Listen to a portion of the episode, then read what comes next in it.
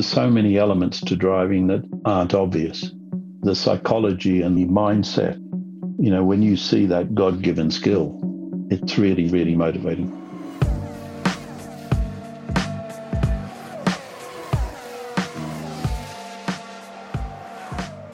Hi, everyone, and welcome to Beyond the Grid with me, Tom Clarkson.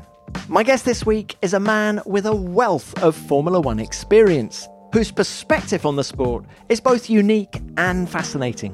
He worked for Lotus under Colin Chapman, then Williams under Sir Frank, then Benetton alongside Flavio Briatore, only to return to Lotus with Mika Hakkinen and Johnny Herbert. The man I'm talking about is Peter Collins. Now, Peter may not be a household name, but for 20 years he was at the epicenter of Formula One. As I've already mentioned, he worked alongside some of the great personalities in Formula One history, and that's to say nothing of the list of fabulous drivers on his CV. Peter championed and advised the likes of Nigel Mansell, Mario Andretti, Keke Rosberg, Gerhard Berger, Johnny Herbert, and Mika Hakkinen, with Mika even doing the school run for his daughter Sam during his Team Lotus days. Peter experienced the highs and the lows of Formula One. There were many great victories, but there was also the gut wrenching disappointment of having to close the doors on Team Lotus in 1994. As I said, his perspective on Formula One is unique. I hope you enjoy our conversation.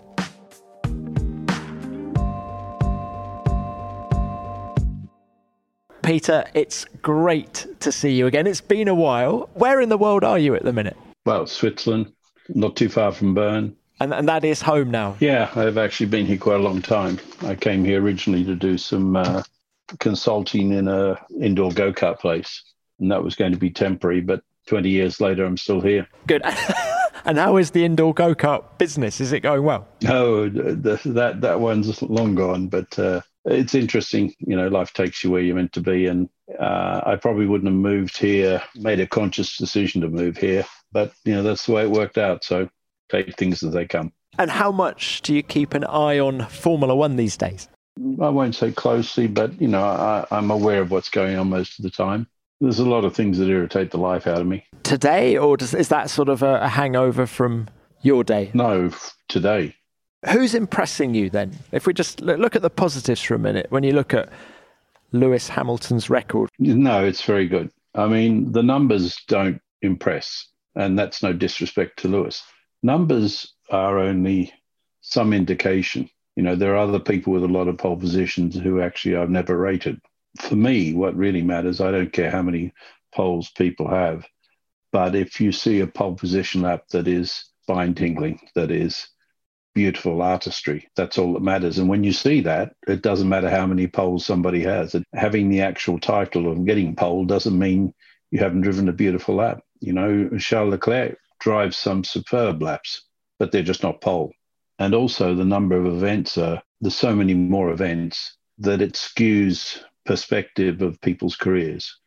And, you know, if you go back to the 60s, uh, I mean, Clark had, I don't remember the exact number, but he had 25 Grand Prix wins, I think 33 pole positions or something. And yet he only, he did what, 10 races a year, maybe not even that. One year he didn't even do the whole season. He missed Monaco to go into the win the Indianapolis 500. So they're the things that impress, not just numbers. Interesting. Now, look, you mentioned artistry and, and look, what what pole position laps, as we're talking poles, linger in the mind, both going back from your career, because of course you ran teams in Formula One from what the late 70s to the mid 90s. So from that era or, or later, give us some poles that, that really impressed you the ones that, that, that stick in my mind are uh, undoubtedly Senna achieved a lot of pole positions. Some of them were amazing, not necessarily because of the artistry, but because of the the intensity of what he did. Some of Prost's pole positions were unbelievable. Yeah, he he was an artist. You never really saw when he was going quick. It it, it was all so smooth and easy. You just couldn't believe he was so fast. Some I, I love some of Mansell's pole laps. Would you call Mansell an artist? Yes, I do actually. I know a lot of people don't, but it depends what you're looking for. He has an unbelievable precision in what he does. in some ways, he's different to Prost in that Prost was so silky smooth. Nigel was smooth, but also very, very assertive in the way he, he drove the car. I thought he was exhilarating to watch. I've always been a big fan. Well, we'll come and talk about your career in a minute. But as we're talking drivers, look, you, you mentioned Mansell. You were a big supporter, as you say. Why? What did you see in him? Incredible desire, incredible determination. It didn't matter what equipment he had, you knew he was going to make the most of it. You know, when he had his first F1 test at, at Ricard, his first laps in the car were so late at night that you could hardly see the car. You know, the it was getting very dark, and you saw the the brakes glowing before he appeared. The car was at that point was semi falling apart. It had done a full day of running, and he just immediately adapted to it. So that made an impression. And every time he got in a car and had an opportunity, he took it. So his first driver, uh, first F1 qualifying, he did the same thing in a car that really wasn't that good. But early in his career, he just you know, you've got to take your opportunities when they come.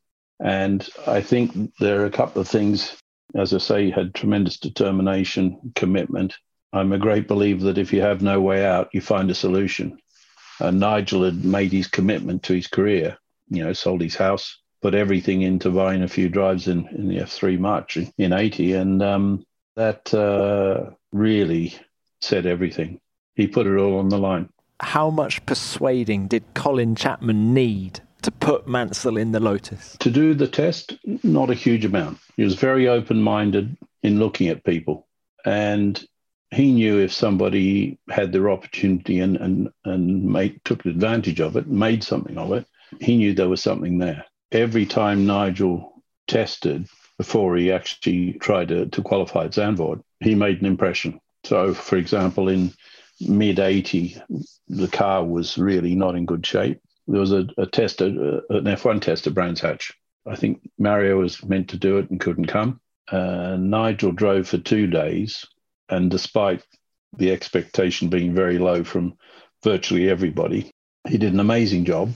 He wrote an impressive report about what he thought about the car and what was good, what was bad, and sent it to the old man that impressed Chapman. So another test came up. He gave him another go, and which was at Silverstone, and he impressed again. So every time he made an impression, the opportunities unfolded further. And that's the thing. You you when you get your opportunity, you've got to really make the most of it. And he did that. And that applies to all drivers, all in fact, all sport, and you could argue life as well, couldn't you? Yes. Now you mentioned Mario Andretti. How good was he in '79? The year after he won the world championship. What impressed you about Mario Andretti? He was still very good. He had a great feel for and sensitivity for the car. And he and Chapman, when they they were connecting, they had a great chemistry and a great understanding about what each other wanted. And he was still massively passionate about driving. And his commitment to doing the job was, was very good. And in all honesty, that first year, um, it wasn't a great year because the cars had really they'd been at their peak the previous year and had an advantage. And then in 79, they'd really been overtaken by improved versions of the 79. I was impressed with Mario's commitment and focus on, regardless of how competitive the car was, of just doing the job. He was a great guy. I really, uh, I love Mario. I think he's a tremendous ambassador was there anyone inside Lotus at the time who begrudged Mario the constant toing and froing across the Atlantic? Because he was still based primarily back in the States, wasn't he? Yeah, he was. And I don't think anybody begrudged that at all because they knew when he arrived he was going to, you know, he was going to give it everything he had. In the time that I was at Lotus and he was there, which was over two years, I never saw, really saw once where he was compromised by racing in the States and racing and living in the States and racing in Europe. Did you sense that the relationship between Chapman and Andretti was Chapman and Clark part two? Did Chapman ever talk about it in those terms? Well, I don't know what part one was like, but uh, no, he had a real affection for Mario. You know, at the time, it seemed, I guess, naivety, age, it was in reality, when I arrived at Lotus, it was 11 years after Clark had been killed. So to me, it was a long time ago, but I'm sure it was actually still very, very fresh in Chapman's mind. Probably he was forever. I think in Mario, he found somebody he could communicate with, he believed in, he, he respected. But I don't think he ever formed that sort of relationship with anybody ever again. Mario was probably the closest. Was Chapman's genius still evident in those latter years? Yes, it was, because his genius was was his his mindset, his his attitude. He questioned everything. He never told you how to do something. Certainly not me. But I learned an awful lot because when I got it wrong, I knew I got it wrong. He made that very clear. But it, it was the most incredible experience to spend three years working with him. I have to say. So the genius was there, and it wasn't just in terms of conceptualizing a, a new car or or engineering the car at the track. He he had such a, a furtive mind, really. Peter, when you look back at the twin chassis of 1981, what's your first thought? Fantastic. It really, you mean fantastic? Just a fantastic experience. It was a brilliant concept. I don't think it ever had the opportunity to really be developed properly. But when I say fantastic, the whole process of building the car was just unbelievable. So we, we came back from Watkins Glen, I think, and there'd been lots of discussion about whether this car would happen. And then uh, there was a test with the 86, which was a, a sort of a Lotus 81 version with a floating body, which was very good, but it had sliding skirts. Okay. So it was actually the perfect combination. But the real excitement and challenge was that we came back from Watkins Glen. It was, yeah, we're going to build a better chassis for next year because the 81 chassis wasn't very good structurally. So it went from being, yeah, well, we should really do a, an aluminium honeycomb chassis to, no, I want to do a carbon fiber chassis. So, okay, so then it was, this it didn't involve me specifically, but that was okay, well, how do we make a carbon fiber chassis?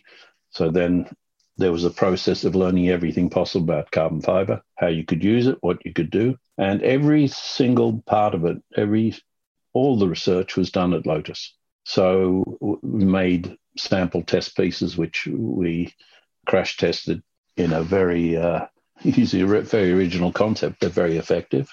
And my responsibility at that point in time also included doing the program for the build of the car. So I did a detailed program, but every time um, you thought you you had the program under control, you'd add something else. Okay, we're going to do a carbon fiber car. Okay, we want to do it like this. Oh, now we want to do it like that. All the time, if you know, you uh, there'd always be the discussion. Well, you know, that's we're going to fall behind, and there was no concession for that. Well, you can't. You'd better find a way to do it. And he would never accept delays, even if he'd caused them, and he did cause a lot of them. But you still had to get to the target. That was fantastic. Great experience for you. I can see total total nightmare to deal with in real terms. Was it because he couldn't make up his mind that he kept changing his mind, or was it because just new ideas were just constantly coming in? I think he was constantly reviewing what we were doing and then seeing a better way or a different way or something that could give extra performance, whatever it might be. I suppose in some ways the build of the, the 88, all the processes involved in developing carbon fiber in house or carbon fiber construction in house was just it's it was just the most exhilarating time really of, of motorsport life i would say. It was incredible. There was a carbon arms race going on between yourselves and McLaren with John Barnard and Hercules doing their thing down in Woking and you guys developing it concurrently up in Norfolk. We weren't really that aware of what Barnard was doing because the car hadn't been announced. I think quite late in the piece, they unveiled the monocoque alone. But we were going down our own path. John's way was the ultimate way, and it, it had taken a lot of time, and, and it was done in a way where it was definitely structurally superior. But um, what we did was something that was, I would say, well in advance of, of what anybody else did or was doing at the time. And nobody was sharing information on it, really. okay, the carbon fiber suppliers would tell you what, what could be done, what couldn't be done. There wasn't really an awareness. It only be, we only really became aware of it as we got close to the build of the car and closer to testing it, I suppose. So the, the 88 ran at Paul Ricard, I think mid February 1981. And I think that was just before the, the McLaren was presented. So two completely different approaches, but actually both very effective. And you know, we went to Monaco with with that car with the 87, first time it raced, and I think Mansell put it second on the grid, which was incredible. So you know, the, all of those sorts of things, forget whether you won a race or not. There's tremendous satisfaction in doing those sorts of things that people hadn't done before or, or you know, where you, you were groundbreaking yourself. And when you think of all of the achievements you have in Formula One, be it Lotus Williams, Benetton, or when you were back running Lotus yourself, how would you sum up those Chapman years, the first Formula One team, if you like? Nothing really comes close to that. There were times that he drove me around the bend, but something he knew intimately was how to motivate people, how to get them to achieve things they didn't know they could achieve. And, and that's why I learned. So I learned a tremendous amount about how to to deal with difficult situations, how to let's not say engineer in engineering terms, but how to plan your way out of problems. And you know that was absolutely invaluable. So, you know, the other things after that, Williams, Benetton, and back at Lotus were all big challenges in a way. Well, certainly going back to Lotus was a big challenge, but nothing really compared to working with him and being in the team at that time. Is it true, Peter, PC, that you were on the phone to Chapman on your wedding night? Is that true? Absolutely. You spent most of the night trying to call him. I, I never got him that night. I kept pestering, calling the office, and he was busy. He wasn't there. He was wherever. And eventually, I think I got Andrew Ferguson, and I said, you know, I'd like to talk to you about the job that's being created there. And he said, "Well, yes, you know, there is going to there are going to be interviews, and if you'd like to apply, you'll have to come for an interview. You know, if you want to be considered for the job." So that was about two weeks after I got married. So um, said, "Okay, do you want to go to England?" So we packed our bags, we sold whatever we had. We arrived with two suitcases, 150 pound, and uh, and a bag of LP records. oh, brilliant! That's of course coming from Australia because you, you've you've slightly lost the Aussie twang, I have to say, over the years. Yeah, I don't think I ever had a strong one, but it, yeah, most of it's gone, I would say. So you go from Lotus to Williams, where you're team manager. What kind of a boss was Frank? How did he compare to Chapman, the previous one? The environment was completely different. Lotus and Chapman was like like a whirlwind all the time. It was very much Frank and Patrick, and Patrick was very solid, methodical, pragmatic, excellent engineer. Frank was massively uh, passionate about racing and winning, and had learned how to win with Patrick. So it was a it was an eye opener, to be honest. We never won a race at Lotus while I was there, so I didn't know how to win. But when I went to Williams, and when I arrived at Williams, I expected it to be perfect, you know, fantastic cars, world championships, world champions, unbelievable ground effect cars.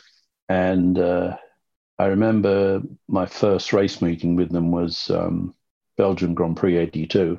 And after the first qualifying, I was in motorhome there was going to be a there was a very sort of informal debrief in those days, and Patrick was there, Frank was there.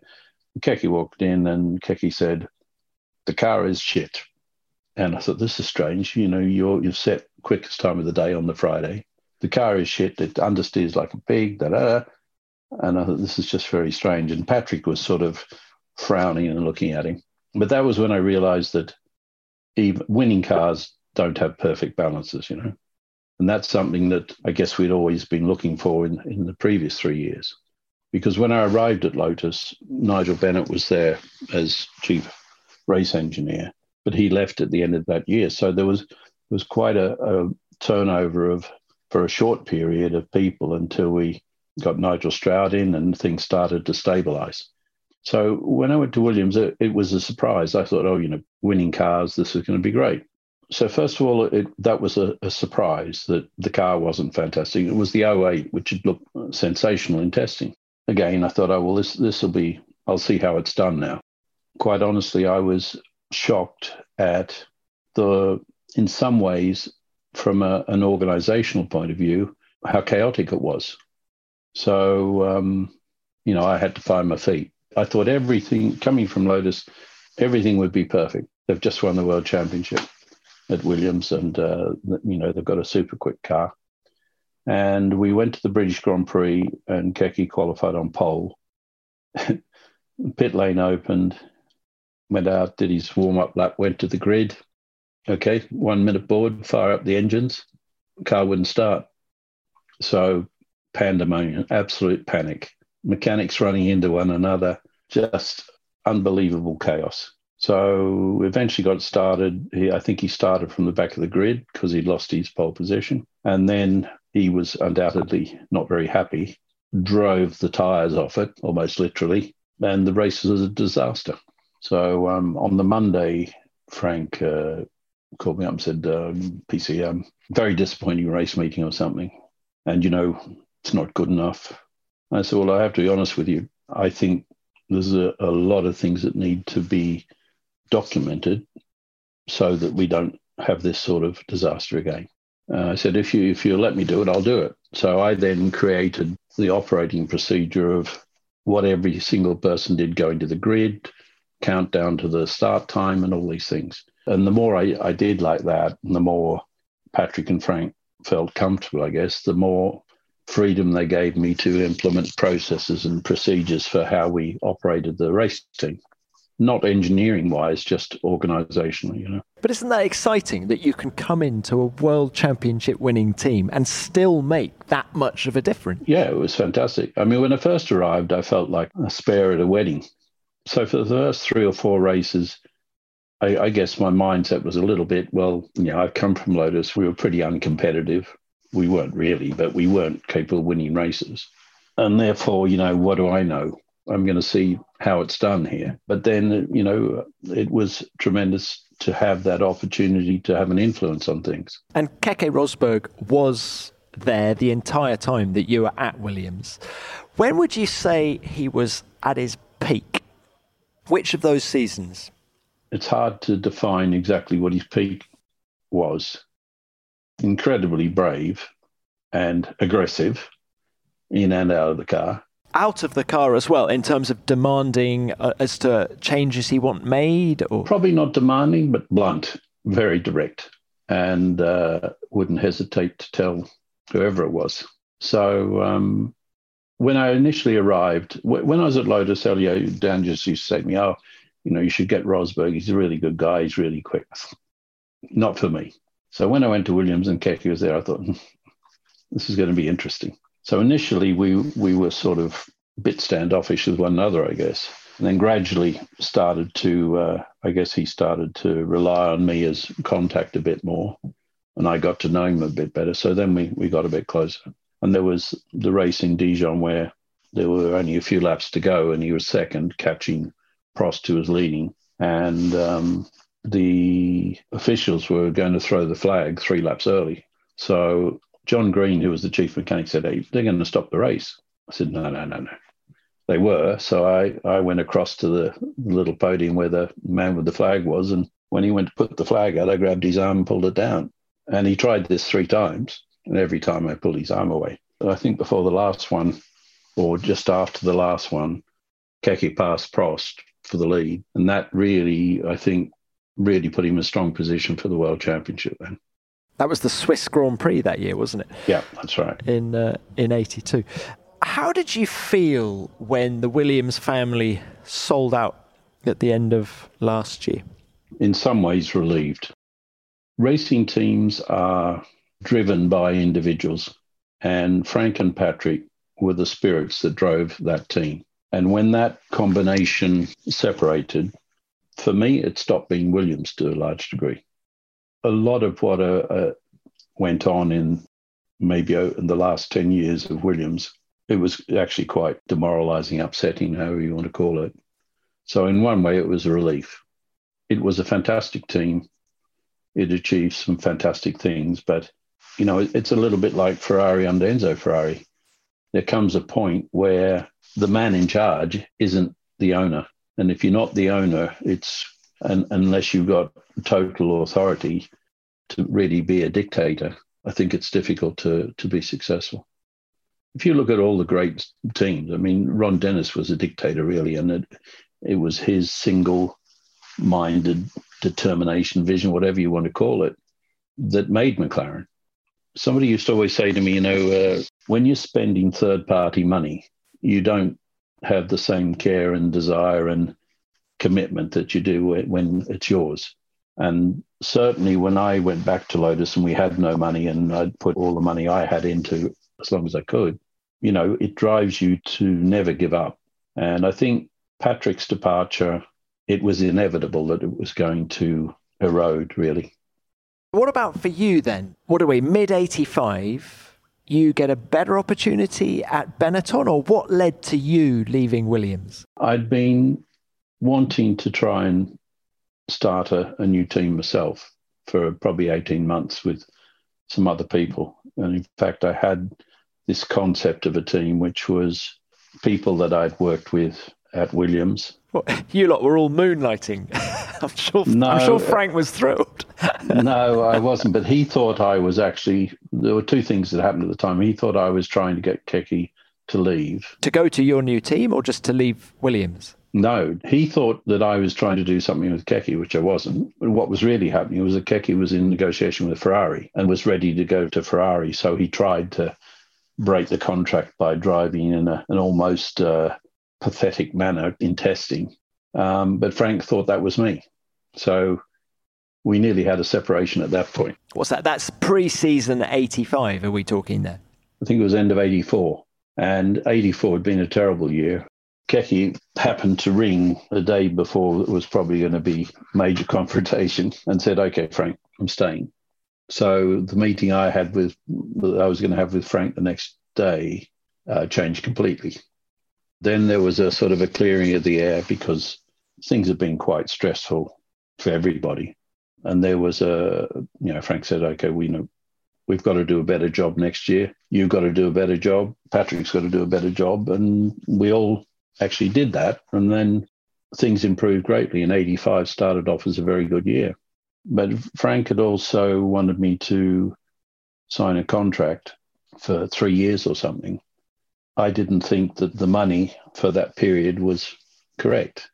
I said I, I declined, and he said, um, "Oh, you said I'll I'll pay you a signing bonus."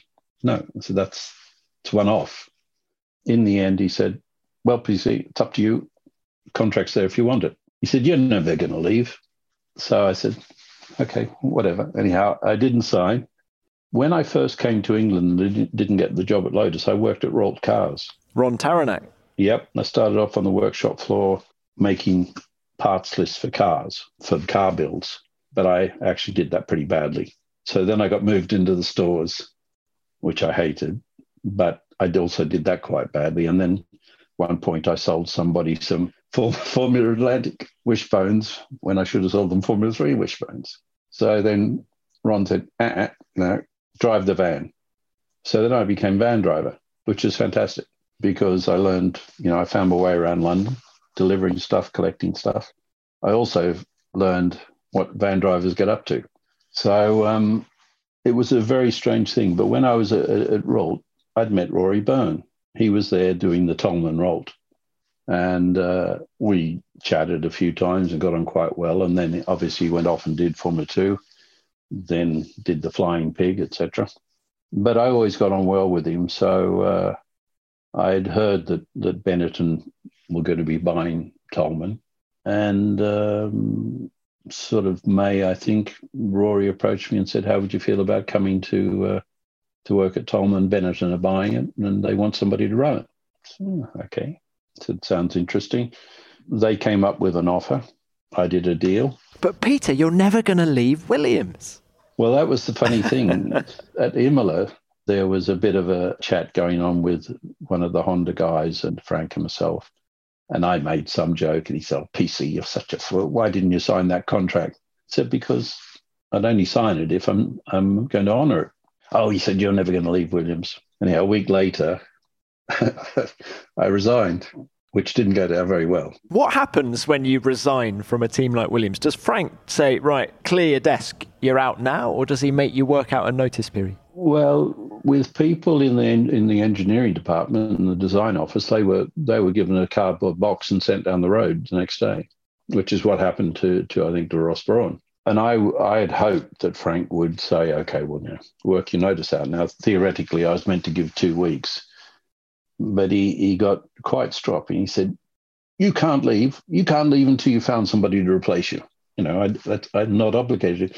You owe this to me. I gave you the opportunity, blah, blah. Anyhow, so I stayed on and I uh, suggested a couple of people and he accepted one. So I spent time teaching that guy what to do, how I operated, how as a team manager, what you did. So I was able to leave. And I, I think I, my last race was Detroit 85, which we won. And I got back to England. I left at the end of that week. I think it was 4th of July. I started at Benetton. That's an interesting subject you've just raised there, in that team manager can mean different things in different teams. What part of the job did you enjoy? Well, well titles mean nothing.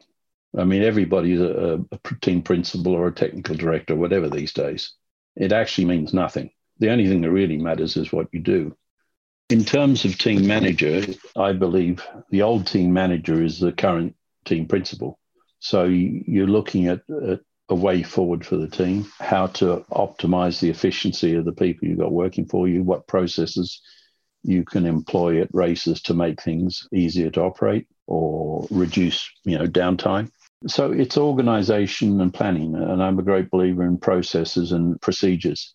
Also at Williams, after that Brands Hatch thing, I, I wrote a procedure for radio communication because we were the first team to run a radio in, in Formula One. 1982, uh, Italian Grand Prix. We had bought radios from IndyCar, IndyCar supplier, and fitted them in the car and ran them at Monza. You know, there was a whole education process to go through as to what the procedure was, because initially, you know, people press the button and talk at the same time. You can't do that. You've got to press the button, leave a very short gap for the airwaves to clear, and then you can talk. Otherwise, you you clip the conversation. So um, the thing I loved doing was writing procedures, operational procedures. It didn't matter whether it was the pit board or how the things would be laid out in the garage or communication, whatever. What was that radio like at Monza in 82? You know, when the car was at the farthest point of the racetrack, you're at the Lesmos, all the trees between the, the pit lane and, and that bit of the racetrack. Was it a bit like, could you actually hear anything the drivers were saying? Yeah, we didn't have great range, but then we didn't have a repeater and you know it was all very new to us. So I think myself and Neil Oakley did it really with the guys from the US. We didn't have great range, but we had clear communication from the parabolica to the chicane, and you know that was useful. I mean, I, I wouldn't have said it was strategically critical in that race, but it got it started. And the following year, we had radios in all the cars and, and regular communication. How tough was Formula One in those days? Because the all nighter was a regular thing at races back then, mm. wasn't it? Which it's not yeah. now because we have a curfew and all that kind of thing. How physically and mentally draining was this sport back then? I think it was physically very demanding. Mentally, it was uh, it was such a good atmosphere overall. For me, it was. Be at my age, I you know it was what I'd wanted to do from the time I was at school, really. But the interesting thing is, when I went to Lotus, we had the traveling crew, which included myself and, and Nigel Bennett, was 12 or 13 people. And the, the total team was about 45. I think there was a, one mechanic on each car, a, a number one. And at races, we had floating mechanics who assisted, and we had a gearbox guy, tire man, etc. The mechanics who did the uh, who who were the number ones on the cars they also did all the testing, all the testing, and there was no limitation on testing in those days. So it it, it was very demanding, but it was. Um, I think the difference was that then the individual was um, a critical part of the, the the operation. He wasn't somebody working in a baked bean factory, if you know what I mean, on the production line. You actually contributed. The adrenaline that gave you really prompted you to, or it didn't prompt you, but it drove you to just not consider the the difficulties or the fatigue. There was never enough time. So you go to Benetton, 1985, and what do you find there? As you said, your, your old mucker Rory Byrne is there. Suddenly, the Italian lira is flowing in, and the team was quick on occasion, wasn't it? They hadn't been that year. They were the previous year. The early part of 85 was an absolute disaster because the car never qualified, if it qualified at all, never qualified above 18th or something. So my first race was the French Grand Prix and it qualified 18th. What were the main issues with the car? Honestly, the car wasn't an issue. The, the chassis was brilliant. Teo Fabi did a, a fantastic job, was very, very quick. The engine was probably a bit of a, a handicap in terms of power. It was very good structurally and um, and weight, but not the most powerful. But as a package, it was a very good car. But there was absolutely zero pre-planning or organization of how to do anything. I, I literally did nothing that first race. I just watched, I observed, watched what people did when they did things. There was no plan for qualifying, nothing. Oh, qualifying's on. Yep, put some tires on, sending them out. So I think we, we came back from that race, and I, I had something like 200 point job list of things that needed to be addressed. A few technical things, a lot of organizational things. So we'd qualified 18th. We ran out of fuel three laps from before the end of the race, which was just ridiculous. Rory wasn't there. He was already, I think, working on on the next car. So the big push for the next race was to actually get organized. So again, lots of writing of job descriptions and accountability and procedures. And we went to Silverstone, qualified ninth. And then I think three weeks later went to Nürburgring, qualified on pole. Now that was the same car, an engine and driver. For sure, Pirelli helped with qualifying because the tyres are good, but they'd had Pirelli before that. So the biggest thing was just changing the operating procedures and, and disciplines. Maximizing what you've got. Yeah. And they hadn't been doing that. And no disrespect to them, they'd never had anybody to learn from or, you know, organize them really tremendous potential. And that was the reason I actually went there because I knew Rory was good. I'd been told by Stefan Johansson how good the chassis was. So when the opportunity came up, I went. There was a, a funny incident just after it, became public knowledge that I was going there. It was just before the Canadian Grand Prix. I went to Heathrow and I was standing with, talking to the guy who, you know, had all the the, the charter tickets. And uh, Jackie Oliver walked up and he said hello to us both. And he looked at me. He said, Well, you're a fool, aren't you? I said, Why is that, Jack? Well, you must be an idiot to leave Frank. Well, I said, You know, I like a challenge. Well, you never do anything there. So uh, there was a lot of pleasure when we won in Mexico the following year with a BMW engine, which Jackie had had for two or three years. true, true. Yeah. And of course, Gerhard, that was Gerhard Berger, wasn't it? Yeah, it was. How did you find Gerhard actually? Was he underrated as a driver? I think he was very talented. I don't think he optimized his abilities. You know, he was a great guy, big balls, and drove hard. In many ways, classic Austrian. In a way, looking back, I think he had success too quickly. Possibly the worst thing that happened to him was that he he was able to go to Ferrari, spend one year with us, and then go to Ferrari. And of course, I'm sure he was paid well, Ferrari driver, and I don't think that helped him. Something I, that I saw in Mansell, you know, the harder up you are, the tougher life you've been through, and the, the less money you have, the greater the determination, desire to make something happen. Gerhard came from a reasonably comfortable background, I think. And I think then it became very comfortable when he went to Ferrari. What about the whole Flavio Briatore thing? I don't know exactly when Flavio came into Benetton, but it seemed a bit of a, uh, from the outside at least, a bit of a revolving door situation. He comes in and you leave. Was it a case of him or you? Well, certainly from my perspective, it was him or me. And it had started in late 88. We'd had a very good year, you know, had a lot of results, finished third in the World Championship, which, of course, we'd been told we'd never do. And I think our budget that year was eight and a half million pounds, and Ferrari, Williams, McLaren were like 40 million pound, I think.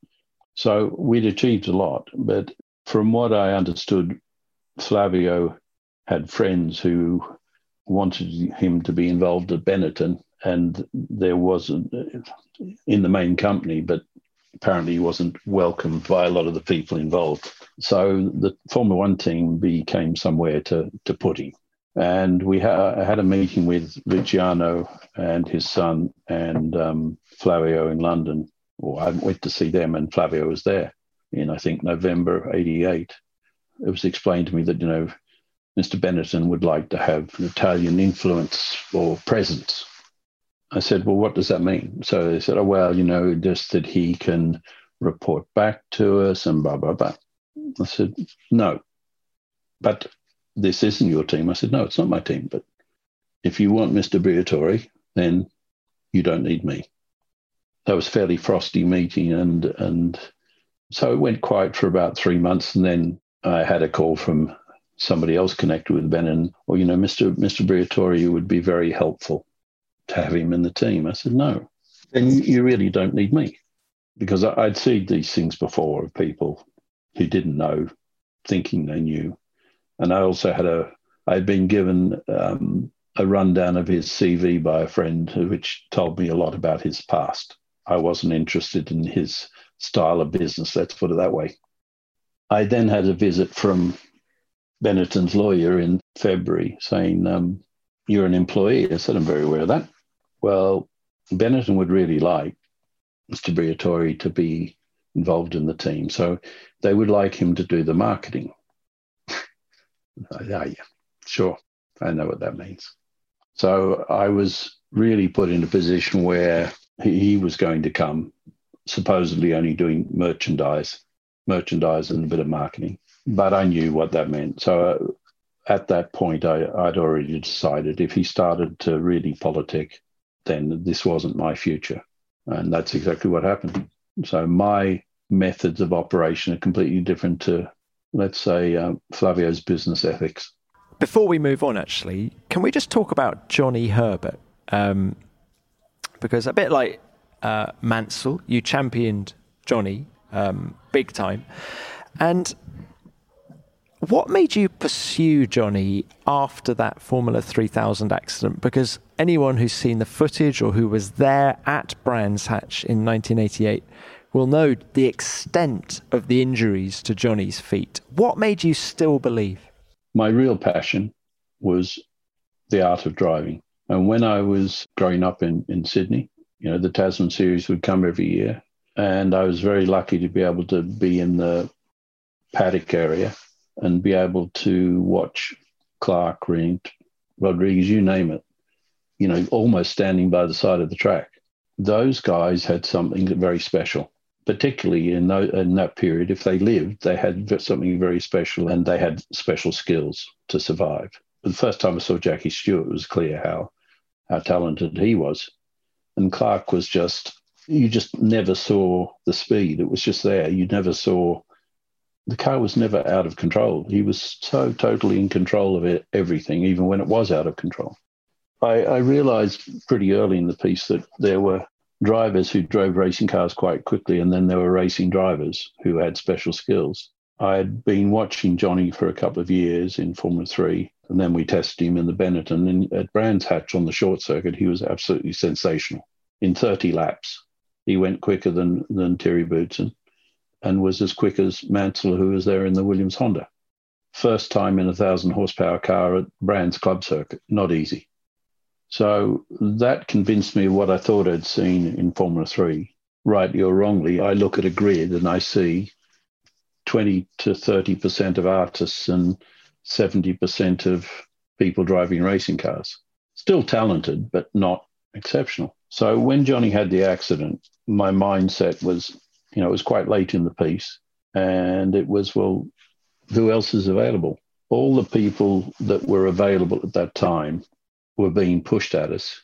They were, I either thought they were past their peak or they didn't have anything special. So my, my thinking was uh, Johnny was a diamond as a comparison. It had been scuffed a bit, but if the sparkle was still there, try and rescue it. There's no doubt the accident cost Johnny over the period of his career injury, pain, whatever. But also, it took something, he lost something in that accident. What, some of that sparkle that you referred to? Something special disappeared. And um, it's something you, you'd never get back. But at the end of it, he was still an incredibly good racing driver. And his first Grand Prix showed that, even with his legs in terrible condition. When I looked at the options, uh, and I, it was the same mentality when I went back to Lotus. You know, there were lots of people who who had experience, but had either never been really quick or past their peak. And I remember at the time being asked, you know, why why are you taking Mika Hakkinen? He's he, he's a Formula Three driver. I said because he'll be quick. I know he's quick. Yeah, but he has no experience. Simple thing. He has no experience, but he's quick. Do you think it'd be better to take somebody with a lot of experience who isn't quick and is never going to be quick? You can teach somebody experience, you can't teach them speed. So that was the principle of continuing with Johnny. And I don't regret it, to be honest. And I, I honestly feel that the push by Flavio to remove Johnny in mid 89, and it was beyond my control at that point, really. But the principle was proven to be correct because there was no great change, change in performance when they changed drivers. In fact, Johnny scored points on a regular basis and always finished races.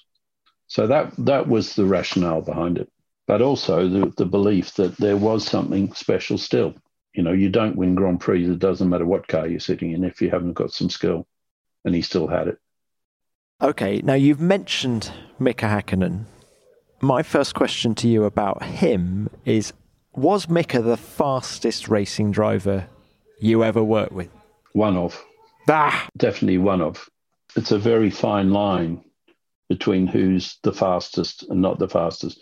It varies. From all the people I saw race, the fastest I ever saw was Jim Clark. I think Mika was incredibly fast. It's quite interesting you bring him up because if you think about it, why did Ron persist with Mika after his accident in Adelaide? He obviously saw something special, knew there was something special there. Mika's qualifying ability was phenomenal. The biggest problem for me with Mika initially was that he was not very disciplined didn't work hard enough at his fitness, but just in natural skill, amazing. And I, am a great believer that Scandinavian drivers have a, a car control built into them, which Southern or other people don't have, you know? It's maybe because they walk on ice from the day they're born. Didn't Mika live with you for a while? Couldn't you shove him out the door and send him for a run or something? No, he um, we we had a house in Wymondham because we were there was a group of us who moved there. And so we had this house, I think it had three or four bedrooms. So we had Mika, Nigel Stepney, my daughter, my wife, myself, um, Greg Field, and there was somebody else at one point. It was actually a lot of fun. But Mika, Mika's one of Mika's jobs to keep him busy, so he didn't sleep all day.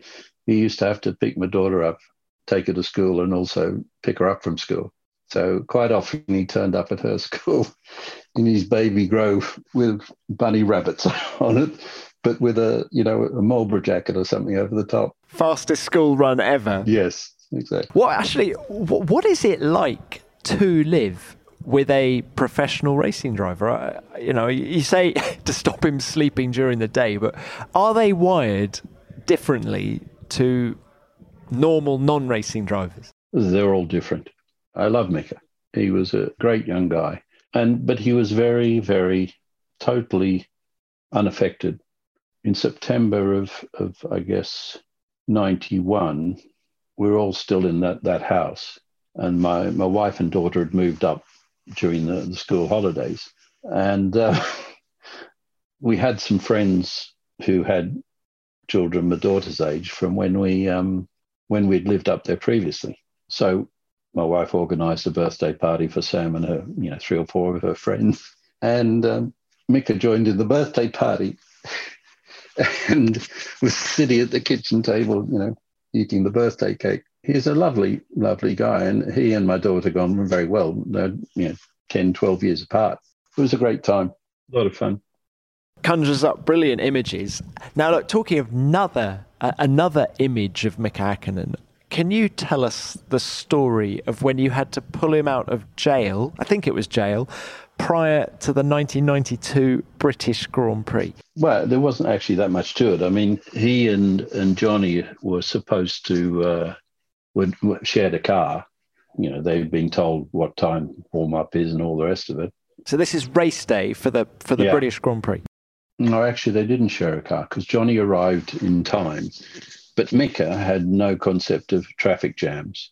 So he was stuck in traffic, knew that the warm up was coming up, decided that he had to take a bit of a shortcut down the hard shoulder. So he got stopped and arrested and taken to the little police hut at the circuit. So then I got a call, I, am with the police.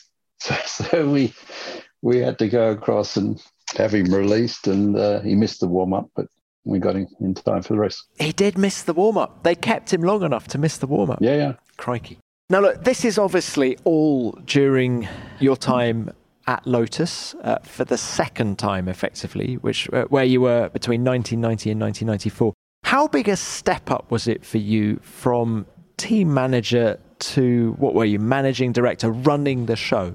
It's it's actually uh, it's a very interesting scenario because at Williams I was racing manager, so I ran the race team, and there'd be times when when there'd be strategic decisions about you know engines or what we were going to do or drivers or whatever, which Frank and Patrick would make, and other political decisions along the way.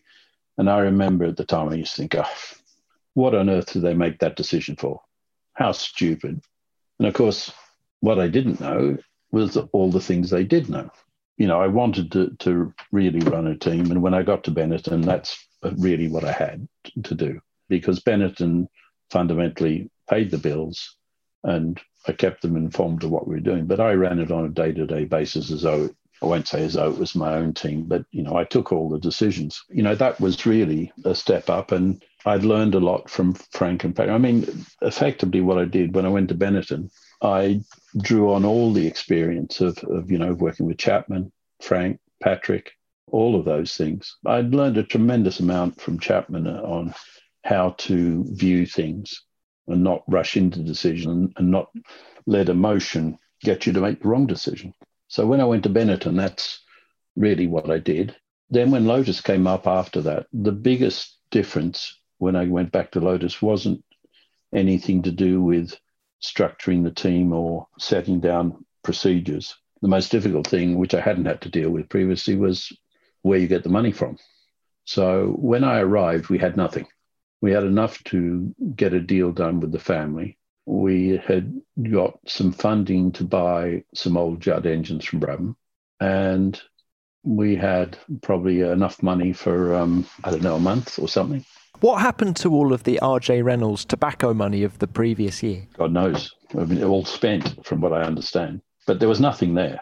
I mean, when, when we first arrived, you know, there were, there were light bulbs that were dead and been dead for ages and never changed. This is Ketteringham Hall in Ketteringham Norfolk. Hall, yeah. Yeah. And I think there was a mentality just run it for the minimal cost, you know. Once, you know, emotion and passion make you do stupid things. We blindly committed to buying it without any real guaranteed income. So the first thing I did was um, actually something very interesting happened. We were we were contacted by a guy from Tamiya who I'd met at Benetton, who when when they did a Benetton model, he contacted me and he said, uh, you know, Mr. Collins, Mr. Tamiya would like to support you in what you're doing.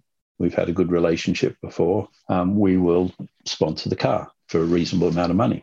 And that was the, the first key bit. Okay. Wasn't going to get us too far, but that gave me the idea. He'd, he had done this and, and Tamiya had done it because they had such a a love of the Lotus name from even back from when they did their first model of the Lotus, you know. When I I finally realized, okay, we haven't got anything to sell. All we've got is a name and um, history. Just after we, we bought the team, the Gulf War started and business shut down. I figured the only thing we had to sell was Colin Chapman. Bought a plane ticket or two, went to Japan and met with lots of people. I had somebody, Kenny Wapshot, who helped me tremendously in that. And uh, I sold the spirit of Colin Chapman. And they said, oh, Why are you doing this? Well, you know, I worked with Colin Chapman. He taught me everything. I want to repay him. His spirit lives on. Ah, his spirit lives on. And that was how we ended up with so many Japanese sponsors. Funny, we're, we're ending where we started really with Chapman, aren't we? And um, was his death in December 1982 one of those moments where you can still remember exactly where you were when you heard? Yes, I um I remember where I was. I mean, I'd left by that stage. I'd been gone for a year, and the odd thing was we had a, a little bust up at the end of '81, and um, I decided to leave. We had a bust up. He said, "Well, you'll have to go." I said, "Okay, I'm going." Then I had some calls. Well, you know, it was all a bit silly. We should talk. Come back. So I went back for about a month, and the structure that had changed and the people involved was something I knew I couldn't work with. So I found an alternative, and I went and said to him, you know, I've come to tell you what I told you I would do. If if I wasn't happy, I'm going. He got quite upset, left me standing in his office by myself, stormed out, and um, the next few times I saw him at races, he he blanked me completely. And then uh, in the second part of the season, he started to, you know, hello, how are you? As we passed. And then at the last race in Vegas, it was, oh, Peter, how are you? You know, you should come and see us sometime. And uh, how's everything going? What are you doing? I was pleased that had happened when I heard that he died because we'd had a very good relationship overall it was unfortunate, really, that it, it got it was soured a little bit. So I was pleased that I'd actually had those conversations with him. So you've sold the Chapman Dream, particularly in Japan, and that car was good, wasn't it? I mean, Hakkinen finished fourth in Hungary, and I remember now I look back and think, you know, there were the seeds, the shoots to be really confident for the future.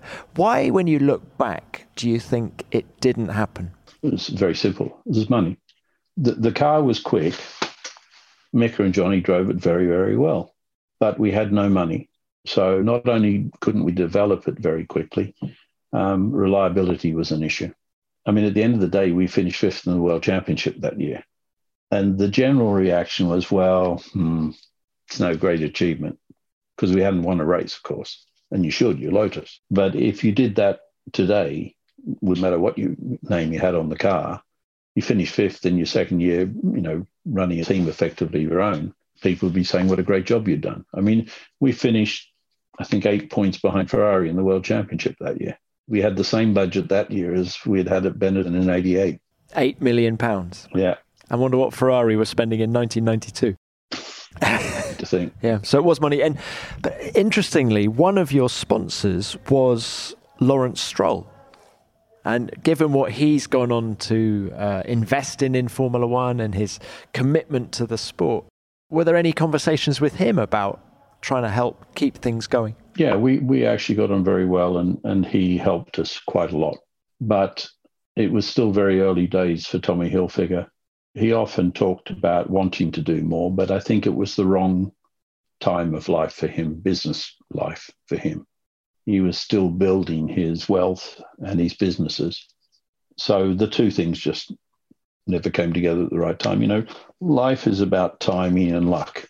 We we didn't have the timing. And how much did Pedro Lamy's crash, testing crash at Silverstone in '94, sort of was that another nail in the coffin? Just the cost of that accident, because it was. I mean, it was a horrendous crash, wasn't it? I wouldn't have said it, it was really another nail in the, the coffin. Maybe it it accelerated the burial, the death. I would have said, you know, at the time we had lots of discussions going on about the future, which were, were genuine, but if they didn't happen, there was no future. I'm sure you've read the, the bit about Monza 94 and the accident at the first corner. That was the nail in the coffin because if we'd had the race we could have had, I think well, there were definitely discussions based on Monza goes well, everything will be fine. But it didn't. So again, timing and luck. And how helpful was Bernie Ecclestone? Well, clearly not very, given what happened. But I mean, did Bernie try and help? He was actually pretty good. It's interesting. I mean, I had I've I had a few disagreements with him during my time at Benetton because Benetton was aligned to the Ferrari sort of political position. But first of all, when I went to Lotus, I had a conversation with him. He said, What do you think you're doing there? He said, You should have just let it die. I said, Well, you know, I to the old man and uh, we want to try and do it. So after that initial resistance, he actually became quite helpful. So he never gave us stuff, but he did advance us money to, to help with cash flow. But it was money that was due to us. I have to say, he, I feel he was very positive and helpful overall.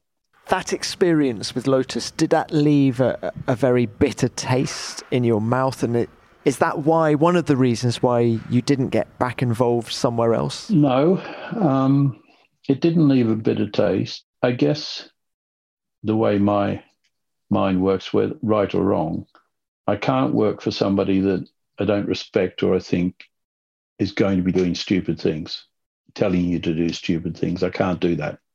I actually had a, a, an approach from a couple of people that it was just no way I wasn't going to go and work for them because they I didn't feel they knew what they were doing.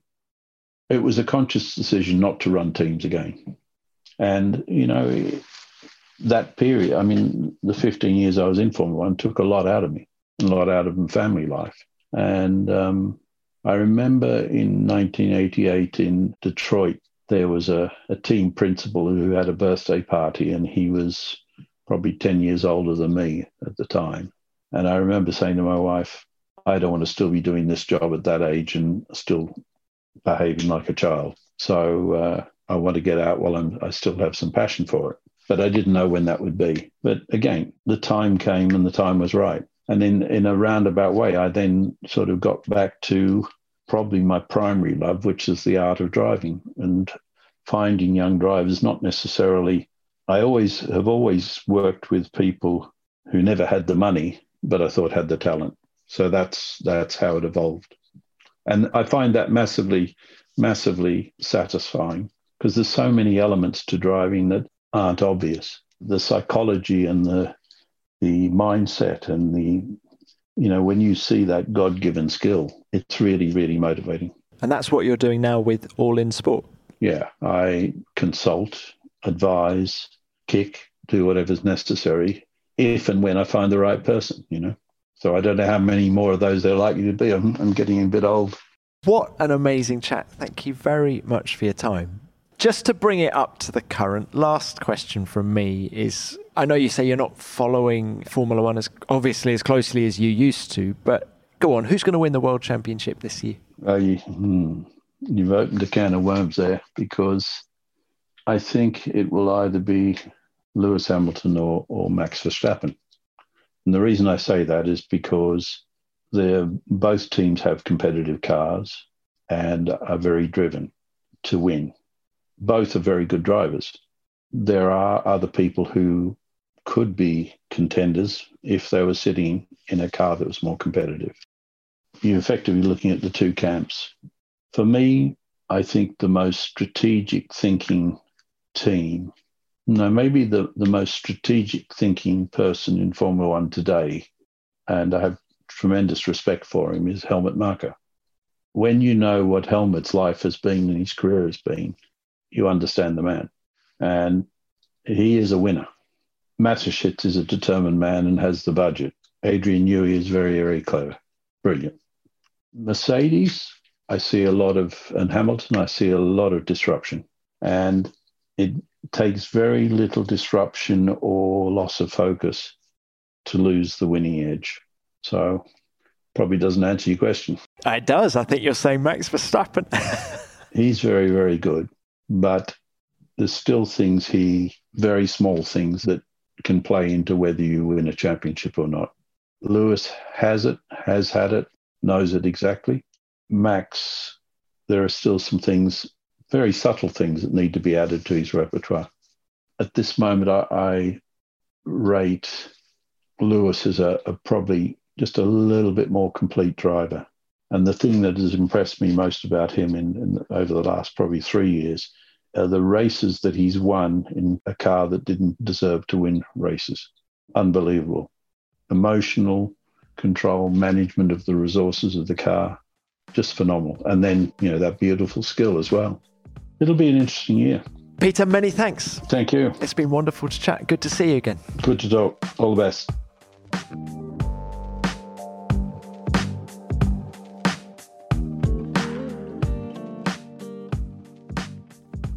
My goodness, there was a lot in that chat. I learned so much about the likes of Chapman and his modus operandi, and I loved Peter's story about telephoning Colin on his wedding night.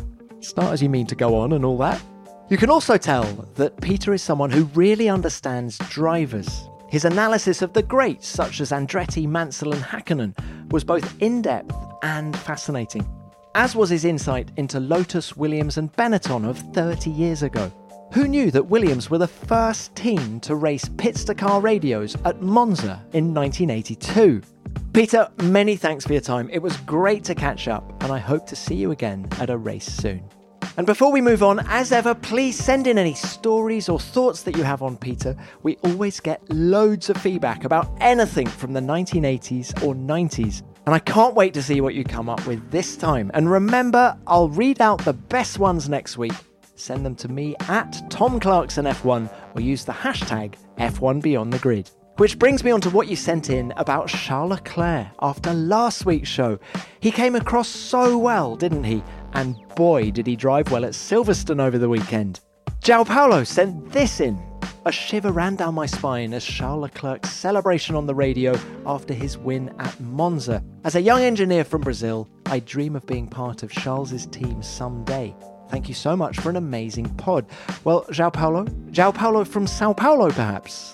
Thanks for the note. And yes, that radio celebration was very special. And if anyone at Ferrari is listening, please look out for João's TV when he sends it in.